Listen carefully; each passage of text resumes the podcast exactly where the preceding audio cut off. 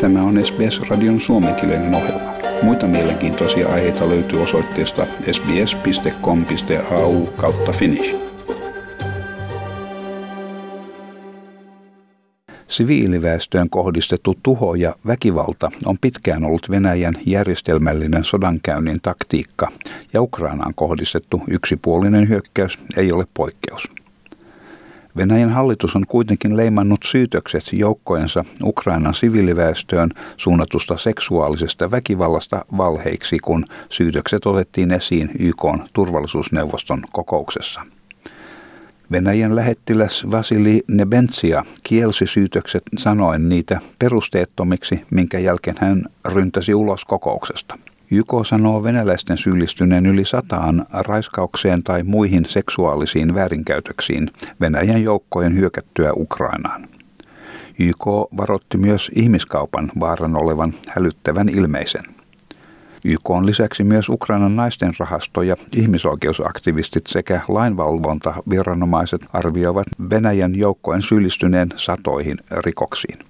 YK on seksuaalisen väkivallan konfliktien erityisedustaja Pramilla Patton puhui turvallisuusneuvoston kokouksessa. From the outset of this conflict, heightened risk of trafficking in persons, including for the purpose of sexual exploitation and prostitution, have been alarmingly evident. The lack of consistent vetting of accommodation offers and transportation arrangements is a serious concern, as well as the limited capacity of protection services to address the velocity and volume of displacement. As of 3rd of June, the Human Rights Monitoring Team of the United Nations High Commissioner for Human Rights has received reports of 124 alleged acts of conflict related sexual violence occurring against women, girls, men, and boys Yhdysvaltain oikeusministeriö on määrännyt kaksi venäläisen oligarkin Roman Abramovicin omistamaa yksityiskonetta takavarikoitavaksi, sanoen, että niitä oltiin käytetty Venäjän vastaisten Ukrainan hyökkäysten johdosta asetettujen pakotteiden vastaisesti.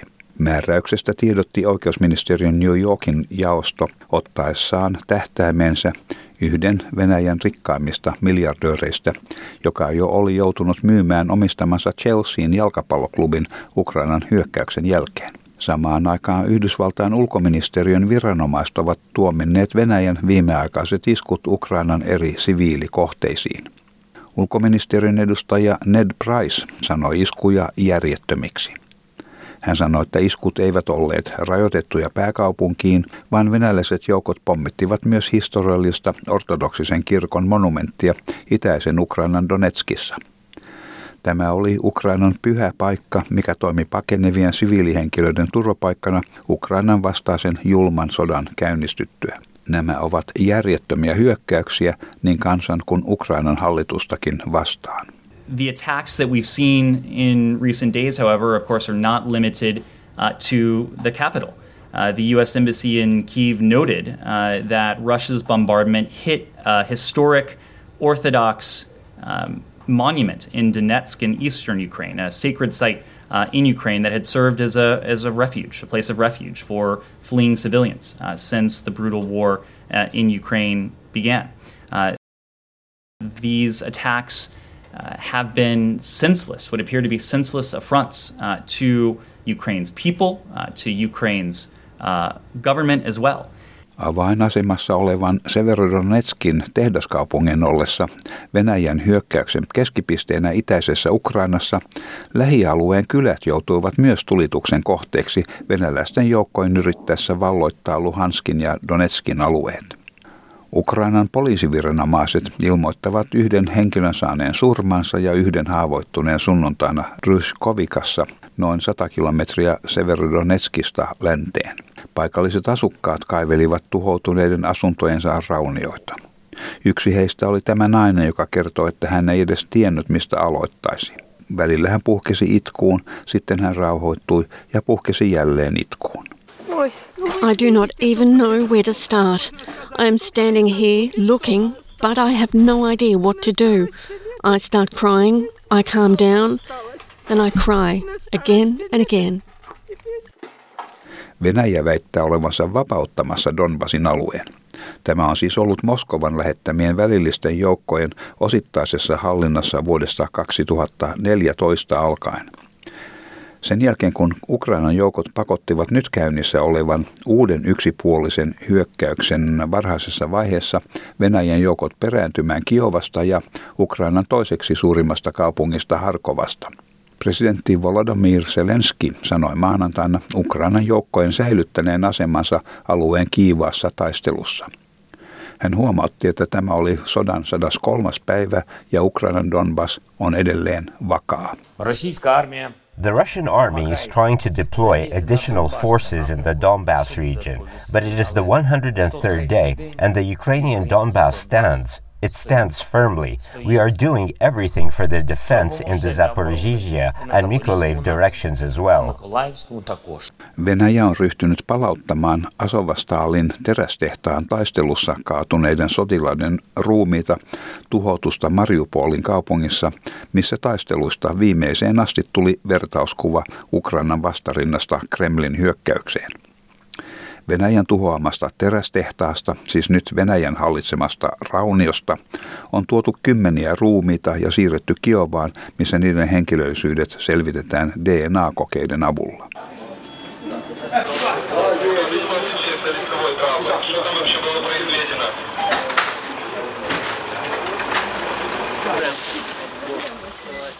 Samaan aikaan haavoittuneet Ukrainan puolustajat osoittivat Ukrainan väestöön kohdistuvaa kuormaa. Donetskin alueella sijaitsevalla Bakmutin rintamalla vapaaehtoiset ensihoitajat kiirehtivät vastaamaan armeijan pyyntöihin haavoittuneiden sotilaiden sekä siviilihenkilöiden evakuoimiseksi.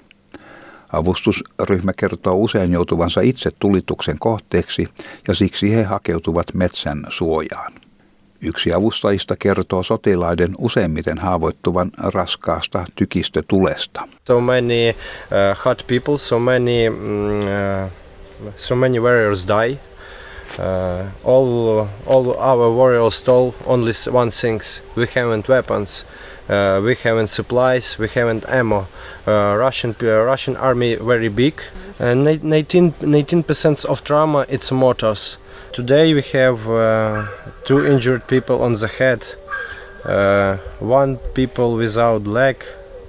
Give a treatment, but that's very difficult. Kansainvälisen atomienergiakomission johtaja Rafael Grossi kertoo järjestävänsä kansainvälisen asiantuntijaryhmän lähettämistä turvatarkastukselle Venäjän hallitsemalle ydinvoimalalle Saporishiassa. Rafael Grossi kertoi tämän Euroopan suurimman ydinvoimalan työ- ja turvallisuustilanteen olevan erittäin huolestuttavan. Voimalla vahingoittui taisteluissa maaliskuussa. Tämän jutun toimitti SBS-uutisten Peggy Giacomelos. Haluatko kuunnella muita samankaltaisia aiheita? Kuuntele Apple, Google tai Spotify podcasteja tai muuta suosimaasi podcast-lähdettä.